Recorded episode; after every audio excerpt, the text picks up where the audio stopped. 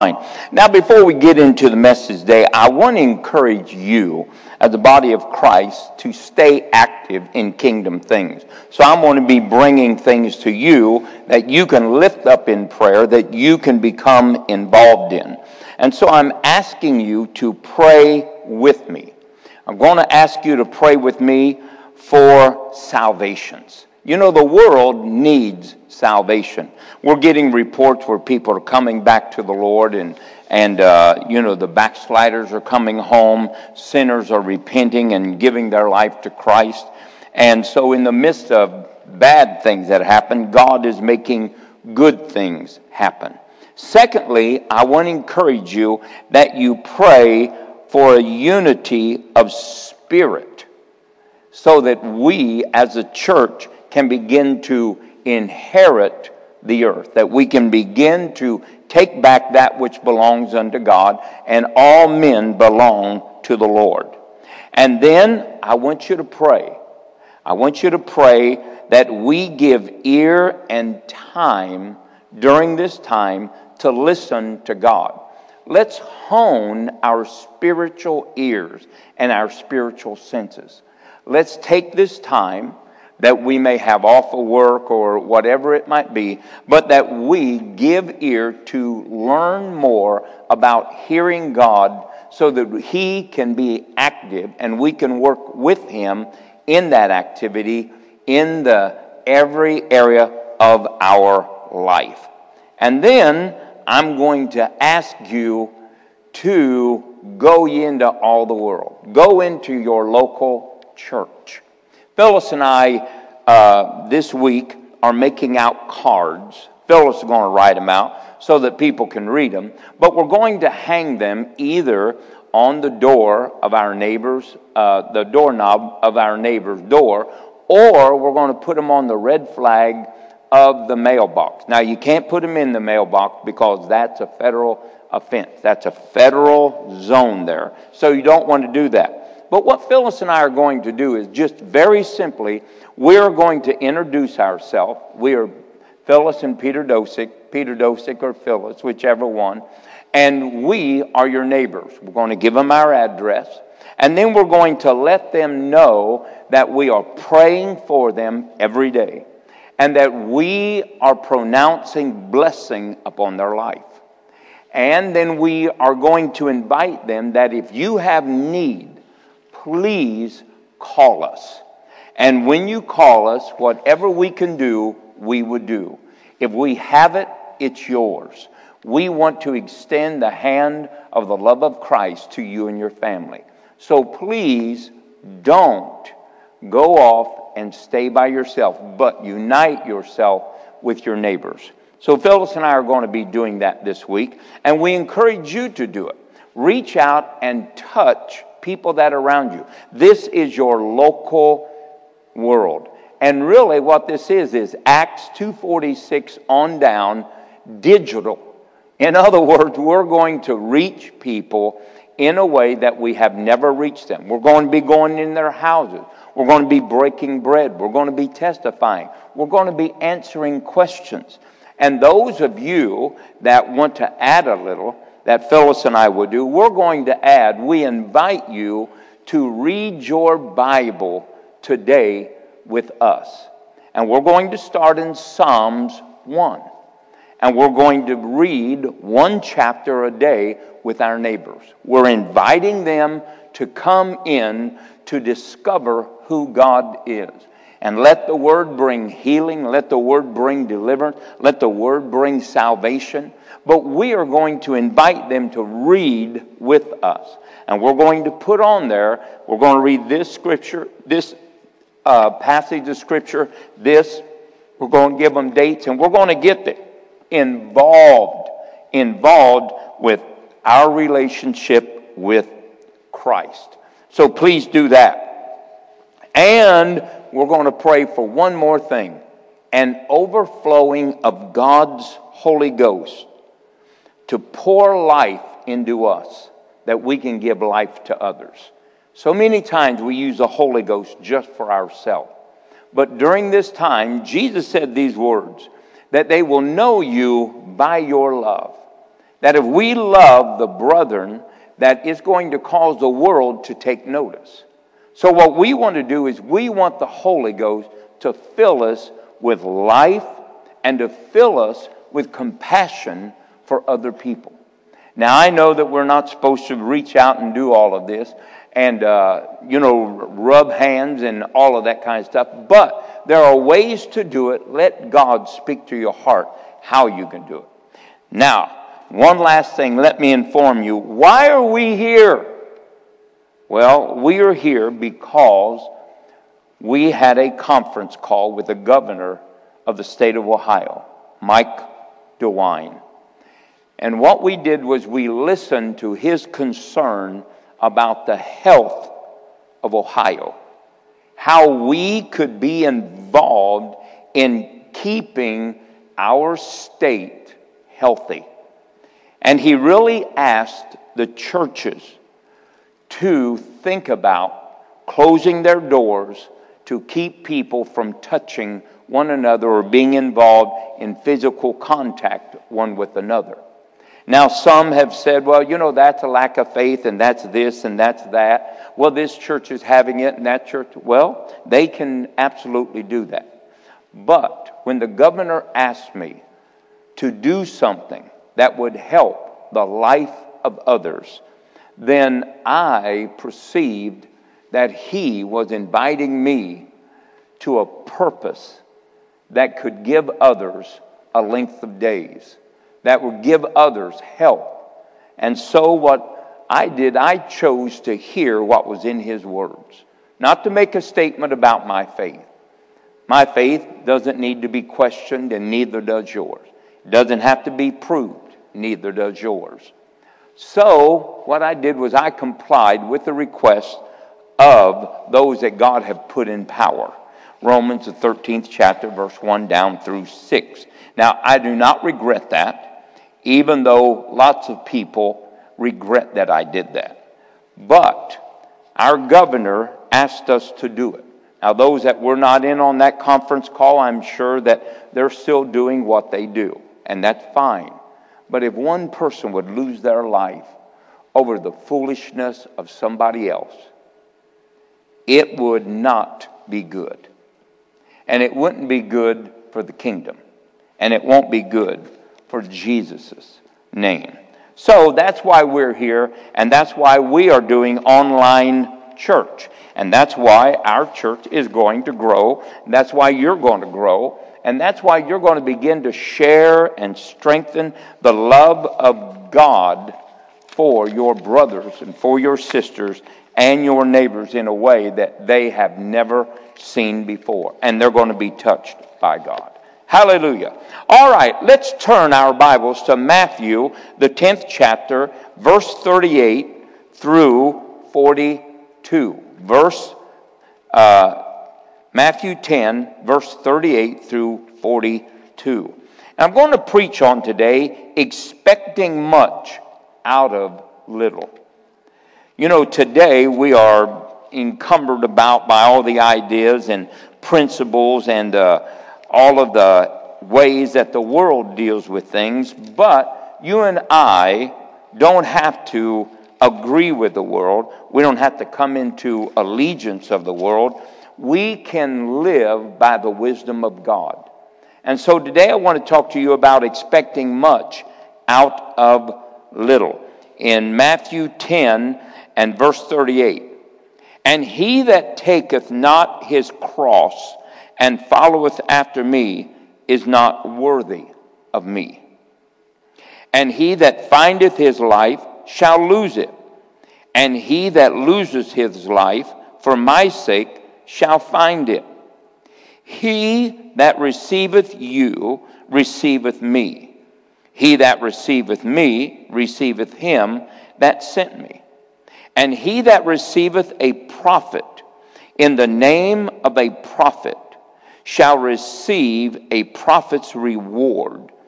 And he that receiveth a righteous man in the name of a righteous man shall receive a righteous man's reward.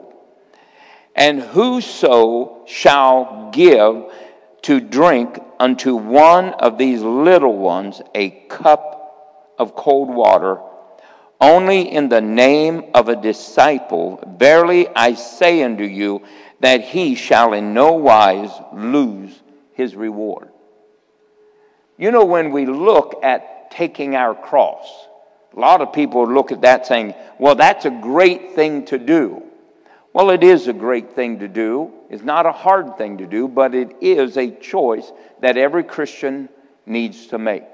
And it says that when we take up our cross, that we will receive a reward for doing that act of picking up the purpose of God for our life. So there is a reward in being fully dedicated to the Lord. There is a reward of taking your cross and carrying it, and the reward is that it proves our worthiness to be disciples of Jesus Christ. So, an inactive disciple is simply someone that doesn't bear witness that Jesus is with him.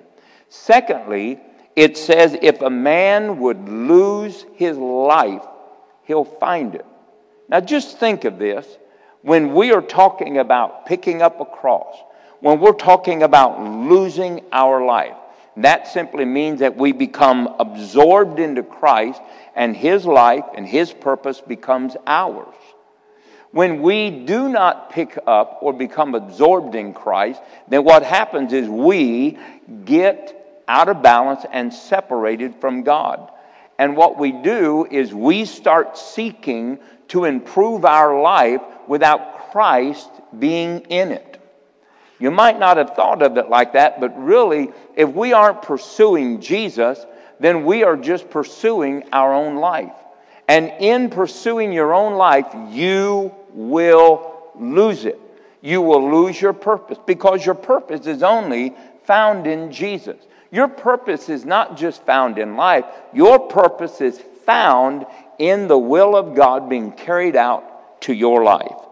And then it says that he uh, that receiveth you receiveth me, and he that receiveth me receiveth God. Now, this seemed like a very little thing to receive somebody in the name of Jesus that would come and would simply say, Well, you know, I'm a servant of the Lord. And if you would receive him and treat him like you would Jesus Christ, you are receiving Jesus in his place. And Jesus then tells us that when we receive him in the place of that individual, we receive the Father also. Then it gets down to nitty gritty and says, if you just receive a prophet in the name of a prophet, therefore, what we're seeing is that when we receive somebody that is active in the purpose of God, just on the basis of his own name, we receive a reward. Then the last is the littlest. It says that if we receive one of these little ones and we give them a drink of cold water, then we will not receive our reward. In other words, just something small a cup of cold water can produce rewards that touch eternity. Think of just an act of kindness, an act of consideration, an act of compassion, something so little that we have so much of and we do nothing with. If we will use it, guess what? There will be great reward in it. So it might start out carry your cross. But then it ends up with the smallest of all things a cup of cold water. See, you can expect that when you do the small things in life for others, that God will bring you a great reward. Amen? And realize this never doubt, never doubt the power of small expressions of love and faith. Never doubt it. Don't ever count it as something that doesn't change a world. Because Jesus said this in Matthew 17 20. If you have the faith of the grain of a mustard seed, you could say to this sycamine tree, Be plucked up and cast into the sea, and it would obey you. Just the small action. So many times we're waiting that if I had more of this, if I had that, and if I knew this, no. What you want to do is just live where you're at. Use what you have. There used to be a song out that says, uh, faith, faith, faith, just a little bit of faith. You don't need a lot. You just need to use what you got. Faith, faith, faith, just a little bit of faith. And really, that's the truth. You were not skilled in the use of faith when you got born again, but you used your faith that God had sent His only begotten Son and when you used that, you were born again. Death was totally defeated, sins were totally wiped away, your identity was established in heaven, and your presence was then positioned at the right hand of God. Now, those are realities. They aren't just wish me statements. These are realities that happen when you use faith, probably in its smallest form in your life. So we could expect, and we should expect, great things out of small beginnings. And so, as we, as believers, we want to make sure that we look at the end that God said could happen and not just as what we have in our hands. Amen. Now, the first thing about receiving much out of little, little is you got to have a God attitude. What is a God attitude? In other words, you need to think like God thinks, you need to dream like God dreams. Now, people don't imagine that a seed makes much of a difference because they would say, well, you know, we need to plant 10,000 of them. But only one seed starts the field that can change a harvest. One seed. And so when we do small acts of faith and love, it will release a lot into our life. And if you went to Matthew, the sixth chapter, this is a great unveiling of how great faith is born. Matthew, the sixth chapter, and verse 25. Therefore I say unto you, now take no thought for your life, for what you shall eat or what ye shall drink, nor yet for your body what ye shall put on it. Is it not the life more than meat, and the body more than raiment? Well, of course. And it says, Behold the fowls of the air, for they sow not, neither do they reap, nor gather into barns, yet your heavenly Father feedeth them. Are you not much better than they? Which one of you, taking one thought, can add one cubit to his stature? And why take you thought for raiment? Consider the lilies of the field, how they spin and toil not, neither, I mean, how they grow and how they toil not, neither do they spin.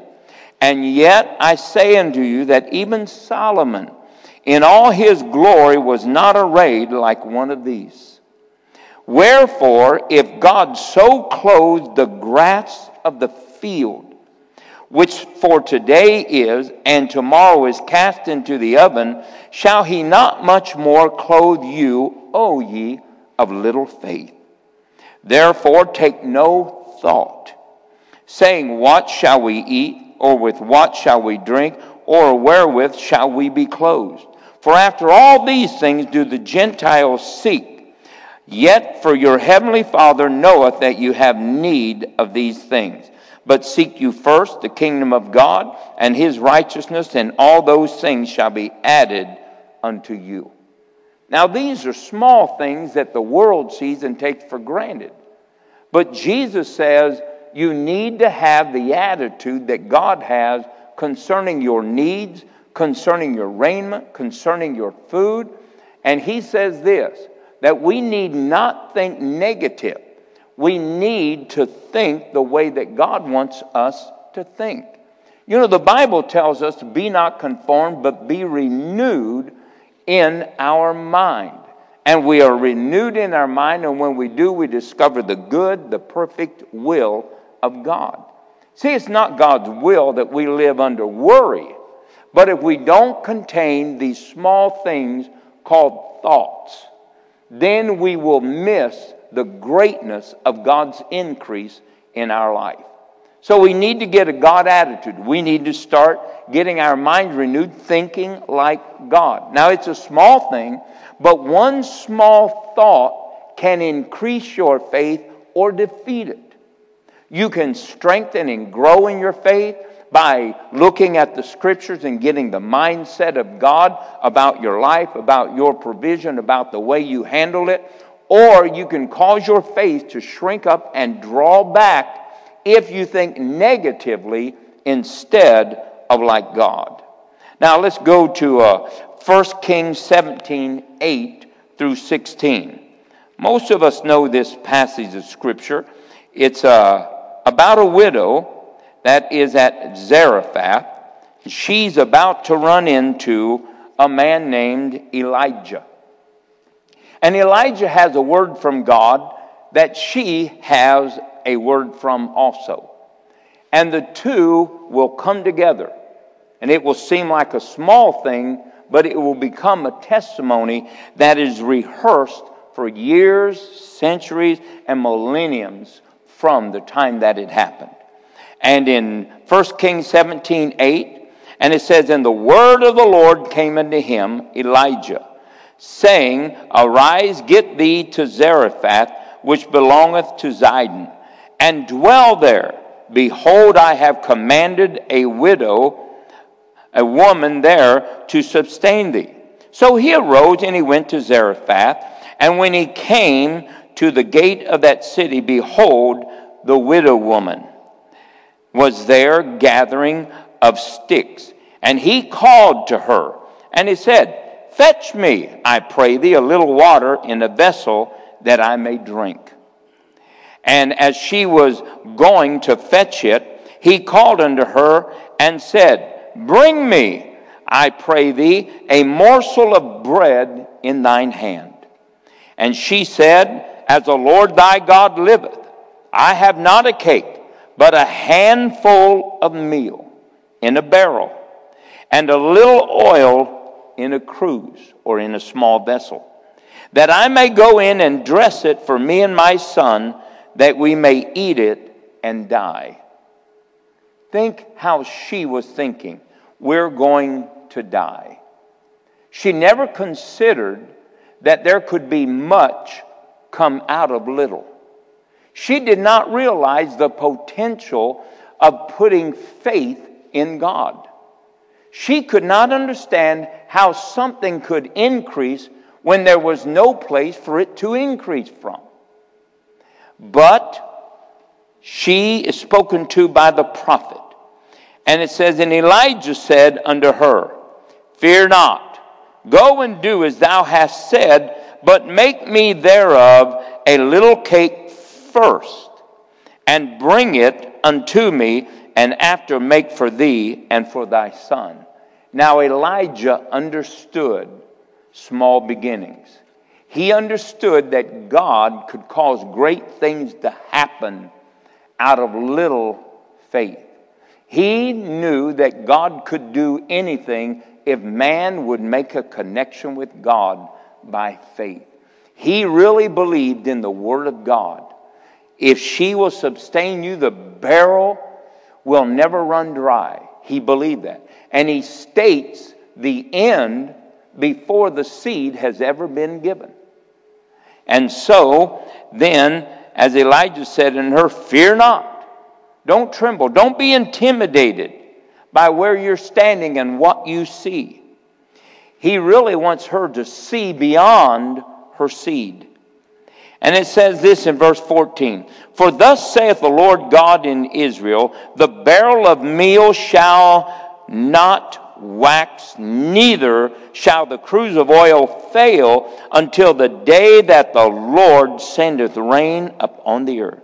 And she went and did according to the saying of Elijah, and she and he and her house did eat many days.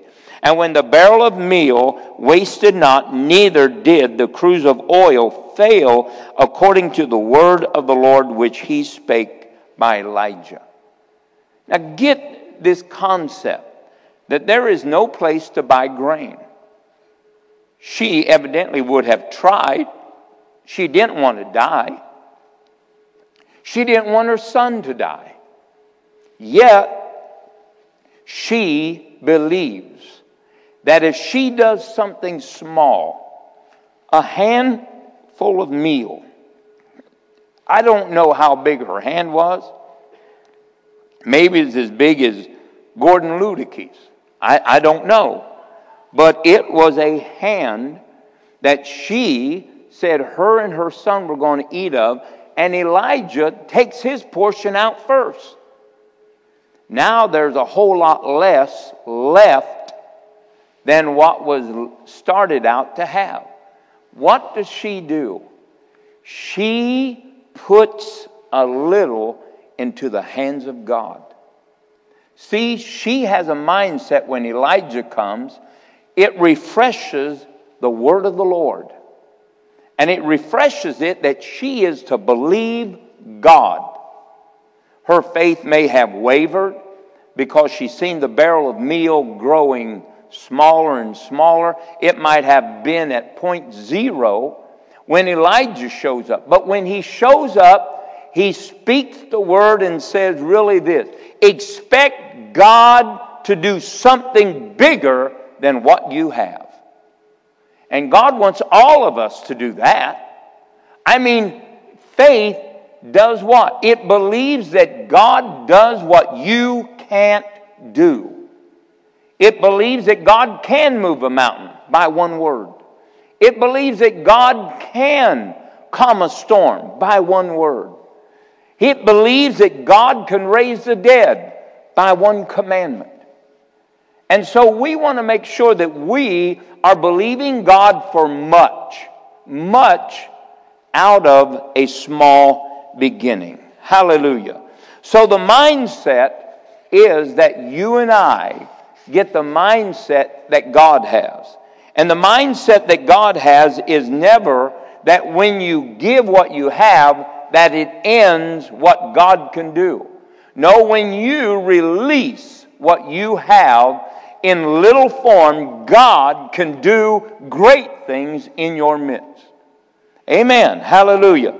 Remember that Jesus, his disciples, when they were feeding the multitude of 5,000 men, plus women and children, he said, Feed you these people. The disciples said, Where could we buy 2,000 pence of bread for these people? And Jesus said, What do you have? They said, Two fishes and five loaves. But what is that little bit among so many? Peter was thinking, I could eat this myself. And I believe he probably could have. But what God has a little of in the hands of a righteous man can produce much because of faith. And so Jesus takes these little fishes. Didn't say they were 25 pound walleyes, it said that they were little fishes. Might have been about that big. I don't know how much his mother would have given him, expecting him to eat lunch that day. But he had five loaves, so he would have filled up on bread, I'm presuming. But anyway, he has this small thing and he lifts it up. And he offers it and asks God, God, bless this little. And God turns it into much. And after the miracle was done, they take up 12 baskets of bread and bits of fishes. So understand that Jesus even taught his disciples that you can start out with little, but you ought to expect much. Jesus expected that there would be much out of his little.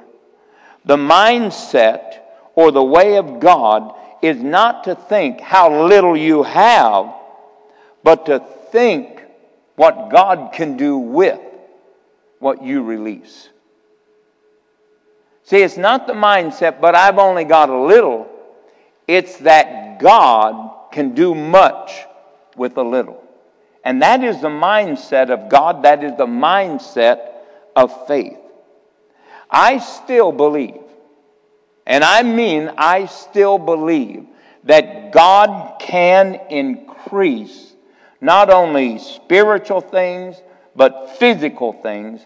And I believe that God can cause much to come out of little. I believe that. I don't think God has ever changed. I think the church has dumbed itself down to think that only what we have can God build on. No, what we have is a place that God will build a revelation of who He really is if we will use it. Do you think that the woman at Zarephath had a testimony of all of her neighbors that that God has blessed her because I knew how little she had? Sometimes we're protecting our little and wishing for much. But really, we have to release our little in order to obtain much. I still believe in increase, that God can increase not only spiritual things, but that God can increase finances by a seed, that God can increase provision by a seed, that God can produce healing by an act of faith. See, I believe that God is still in the increase business. And I believe that God will provide for us no matter where we are if we will simply put faith in Him. Hallelujah. And so, in the time of little, it is the time not to be discouraged, not to complain, not to get fearful, not to wonder what's going to happen. In the time of little, it's time to turn our attention to God's way and not our way. Amen? That we turn our way to God's way. That we disconnect ourselves from the world's way. What if the woman at Zarephath would have thought like her neighbors? What if Jesus would have thought like his disciples? We don't have a place to buy bread. But Jesus never thought that. He thought, if I offer God a little and God blesses it, I can have much. And that's just what happened. Number two, we need to allow God to do what we can't. What we can't. Worry produces nothing. Anxiety produces nothing. Wondering produces nothing. Wishing produces nothing. Hoping produces nothing. But faith produces increase. Amen? Listen, God is a God of increase. He come in Deuteronomy 7, I come to increase you and to increase the fruit of your land and to increase your oil. Listen, God is a God of increase.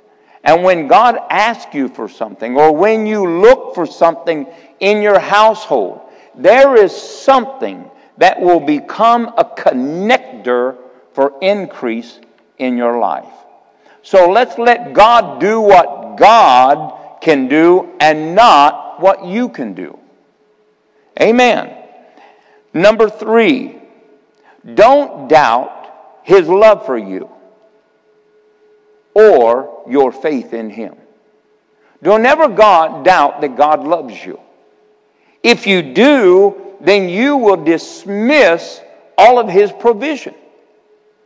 But God loves you, and don't think He loves everybody else more than you. He loves you right where you're at, no matter what you're doing, no matter what you're struggling with, no matter what you are bound by. It doesn't matter. God loves the world and He loves you. So get confidence and faith in God's love for you. Don't put it on a performance level. Well, you know, I haven't prayed and I haven't read and I haven't this and I haven't done that. You might not have done those things for years, but it doesn't matter. God still loves you. And don't doubt that you have faith in God. If you didn't have faith, you wouldn't be listening to the gospel. You have faith because you know God is your answer. Number four, look for something God can use to release increase. Stop complaining, stop murmuring about what you don't have, and find something you do have. Remember, Elijah asked the woman, What do you have in your house? She said, Well, I got a little oil in a cruse. He said, That's enough. He recognized that it wasn't what she could do with what she had. He recognized what God could do if she would release it. And she released that little oil and she borrowed all of these containers and she kept pouring. She paid her debt. Her sons lived off of that because she took the little that she had and believed God for the increase. You might say, well, what if God doesn't do it? But what if He does? I didn't tell you the things that God didn't do for people that had little. I've told you several things that God did for people that had little. So I'm not looking for a way to fail, I'm looking for a way to release God. So we want to make sure that we begin to maintain our faith in God. And that we begin to think that God's Word is the answer for all that we do. Psalms 27 13.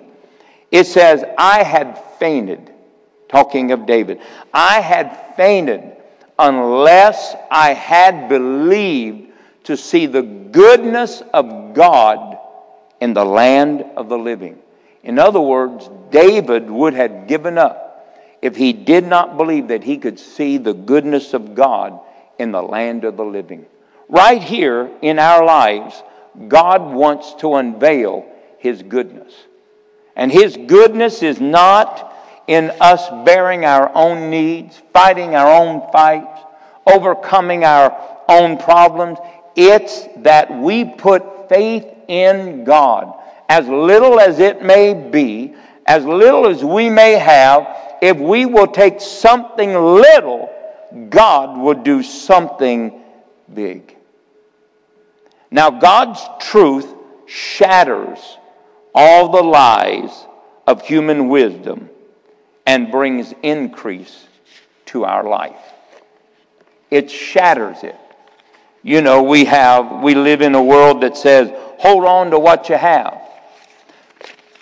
Lay up for a rainy day. Well, you never know what's going to happen. This may go bad. And I'm sure that things happen in life because the life that I live is filled with those things.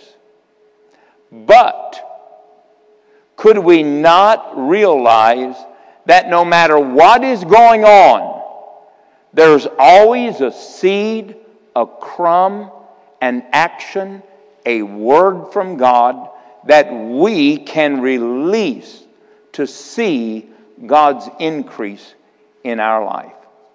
And we could, if I could ask any of you, you could tell me story after story about how God met a need, how you took a, a cup of sugar and somebody returned it, or you got two bags of sugar for the price of one, uh, you could go on where you had a last dollar and God told you to give it, you gave it, and an increase come, a breakthrough. How you believe God, sowing a seed and a job come, and the list goes on and on and on, because that's what our life is filled with. But it's these small things that God will make increase greatly so that you can have that to share with other people. So, no matter what you're facing, I know that many of you may have been laid off. I know that many of you may have not been prepared. It happened overnight.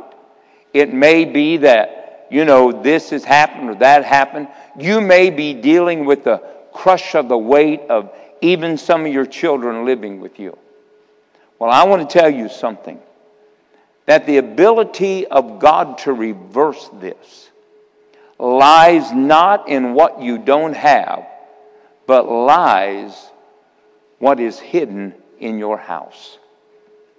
And God has something in your house. You know, God asked Moses, Moses brought Israel out in Exodus, the 13th chapter, and brought them right to the brink of the Red Sea. And God said, Tell the people to go forward. I'm kind of like Moses, like, duh, there's water there. and uh, Moses said, Well, how am I going to take them forward? And God says, What is in your hand? A stick. Now, a stick without the touch of God was just a stick. It could beat off snakes, crush scorpions. It could nudge sheep to go one way. It could protect them maybe from a bear or a wolf. But it couldn't do anything supernatural. But when Moses lifted it up, God caused the wind to blow. And it blew, and it blew, and it blew, and it blew all night. Until in the morning, when the sun comes up, there's a path through the Red Sea. Water is stacked up on both sides. The Red Sea has a path of dryness through it. Moses leads the people of Israel through that path into victory and to the fullness of their salvation. And Pharaoh comes, and God takes the waters and causes them to begin to flow back to their ordinary place. And all the soldiers of Pharaoh drowned in the Red Sea. In the Red Sea. Now, what is in your hand? What are you short on? What are you facing lack in? God wants to do something great. Something great. Hallelujah. Well, I hope you've been blessed by that. No matter where you are, no matter how little you have, I know that there is a God in heaven that's going to increase you. Amen. Now, before we leave this morning, I'm going to receive communion with you. Now, I know, could I have that, Kylan? I know some of you are going to say, but we don't have the bread and we don't uh, have grape juice and we don't have that. Well, I'm going to read a passage of scripture to you because sometimes we make things a little more religious than what God intended them to be. And in 1 Corinthians, the 11th chapter, Paul is getting ready to speak, and he's speaking to them about how Jesus delivered to him the ordinances of communion. And he says, For I have received of the Lord that which I delivered unto you. That the Lord Jesus himself, the same night in which he was betrayed, he took bread. And when he had given thanks, he broke the bread. And he said, Take, eat, this is my body, which is broken for you. This do in remembrance of me. And after the same manner, he also took the cup when he had supped, saying, This cup is the New Testament in my blood. This do ye as often as you drink in, as often as you drink it in remembrance of me. For as often as you eat this bread and drink this cup, you do show the Lord's death till he come. Now, when we come to this part of communion, automatically we say, But I need the wafer, or I need the bread without leaven. I need the bread that has holes in it to show that Jesus was pierced. I need the bread that's brown darkly to show that Jesus suffered the fires of affliction for me. But really, Paul mentions none of that. And I do not belittle that. I think if you can do that, that's great. But more so than you doing everything the way that you think it was, I think God is more interested in the intent instead of the legalism of the act. So today, while you're watching, what if Jesus just took bread? He never gave Paul any indication of what it was or what it wasn't. It's a symbolism. It's not the actual body of Jesus, but it's a symbolism to cause our mind to go back and refresh itself and stir itself in the things of God. So he took bread and he broke it. I don't know what the loaf looked like. You don't either. So he took this bread and he broke it. And he said, Do this in remembrance of me. And Father, today, as a people and I join each other in this act of taking bread, breaking it, God, symbolic of Jesus' life being broken for our sins, that he bore our curse in his body, that we could receive the blessings of Abraham in this body and in this life. Now, God, we thank you for it, and we receive it now, and we remember what you did for us and who we are right now. We are the blessed of the Lord.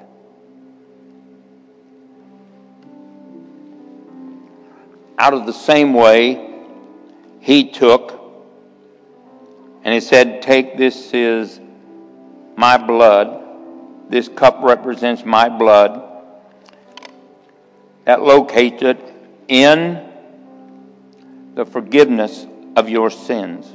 It represents my blood. Now, we presume that I don't know what it was that Jesus showed Paul, but we as the church, we have declared that it's grape juice. But if I was on an island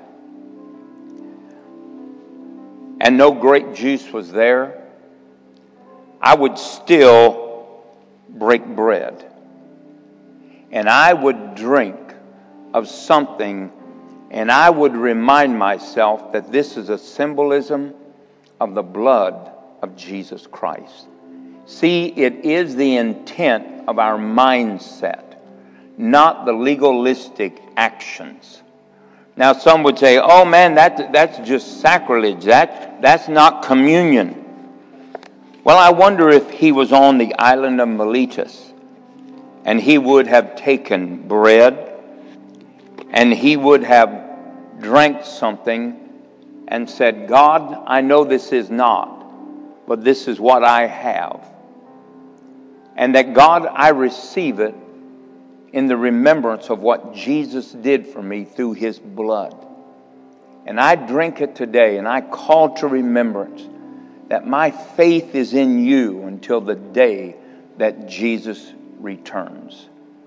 And he would take on the island of Miletus, in front of all those that he is testifying to, which have never heard of grape juice or maybe bread used that way, and he calls to remembrance and he preaches the gospel. And then he drinks some form of juice that's been pressed, that's been extracted, that's been pushed out. And that's what the blood of Jesus was. And so he takes and he drinks. And out of that drinking, and eating of that bread, he calls to remembrance why Jesus died for him. And so, I hope you don't get all freaked out. Just realize that it's the intent of what God is doing. Hallelujah. Now, I want to encourage you that you get ready. We're going to pray for the sick. Uh, if you turned in any any prayer requests or anything, do you have any today, Ashley? All right. Thank you, Kylan. We have some right here, and uh, we have prayers for people that are anxious. Prayer for people that have are dealing with shingles. Deliverance for a son. Healing in body, mind, and spirit that a brain mass and cancer would be treated. Now just stretch forth your hand towards the TV or towards your Facebook. This is not anything magical, it's just an act of faith, something little. Father, I come against all anxiety. I come against right now, God, every area of worriment right now, of fretting and God, we right now arrest it. We break its power. And God, we begin to rejoice that you are our provider. That God, you've made a way where there was no way. God, we break that spirit of anxiety and vexation. Then, God, we break right now the root cause of these shingles. We command this virus in the name of Jesus to come out of them right now. Loose them. And God, we loose the working of miracles right now in Jesus' name. And then, God, we pray for the deliverance of loved ones, not just for this son, but God, for sons and daughters, for son in laws and daughter in laws we pray, God, that in the name of Jesus, because of their association with us, the righteous, that God, the seed, shall be saved. God, not only will it be blessed, but God, it will be delivered. Not only will it be delivered, but it'll be made whole, it'll be healed, God, and freed. We command you in the name of Jesus Christ of Nazareth, an addictive spirit. We command right now every drug addiction, every alcohol addiction, every addiction to cigarettes, every addiction to pornography and unclean things. We command you in the name of Jesus, come out of them. God, we loose the working of miracles and freedom in Jesus' name. Then, God, we pray for healing of the body of the brain and of the mind and of the spirit. We pray, God, an overhaul upon those that God have landed upon the shores of Miletus after a wreck, after a crash, God, after what it seemed like losing their purpose and losing their way. God, we pray for them right now. Those that are lying on the shores of Miletus, God, that you would raise them up and bring healing and help to their spirit, their mind, and their bodies. I curse. I curse viruses. I curse God infections. I curse God right now weakness and affliction. I curse cancers. I curse leukemia. I curse God blood diseases. I curse arthritis. I command every joint to be made whole. I command it to be free in Jesus' name. Every leg, every knee, every back, God, every upper neck, shoulders, arms, hands, God. I curse arthritis and I loose the working of miracles in Jesus' name. Then, God, I speak to this mass upon this brain and this cancer. I curse it in the name of Jesus that God, this mass will die. I command you right now in the name of Jesus, mass, for you to die in that brain. Now, God, I command every cancerous cell to come out of those individuals. I command right now life to replace those cells. Oh, God, for your glory, in Jesus Christ's name. Amen and amen. Hallelujah. Hallelujah. And now, what I want to do is this I want to pray for you. I want to pray for you that God will strengthen you, prosper you, and He will honor your faith. Now, Father, in the name of Jesus, I pray that God, you would prosper, bless, and increase every individual watching. I ask God that you touch their homes and their houses. God, that you record their faithfulness. I ask you, God, to watch over your word and to honor every act and statement of faith in their life in Jesus' name. In Jesus Christ's name. Hallelujah. Hallelujah. Now I want to do one more thing. You're viewing today. Maybe some of you are having what the team started. They started a watch group, a watch party on Thursday nights when Tim is preaching to them. They have over five or six people, seven, eight, no more than ten, but they have them come together. Maybe you can have your friends, your neighbors, those that are around you, people that you know that used to serve the Lord. Invite them over to a watch party and watch the program. Talk about the program. Talk about the goodness of God and what God is doing in their life today, what He desires to do. And I'm telling you, we will see hundreds and thousands of people saved if we will go house to house, home to home, breaking bread, testifying through our phones, internet, and so forth, and by watch parties. Now, Father, I right now set out the nets of salvation. If you are watching by any means of media, I want to invite you to receive Jesus Christ as your personal Savior. That simply means that you recognize that you're lost, that you're separated from God. The Bible says in Isaiah that your sins have separated you. There's only one way to deal with sins, and that's by the power of the blood of Jesus Christ.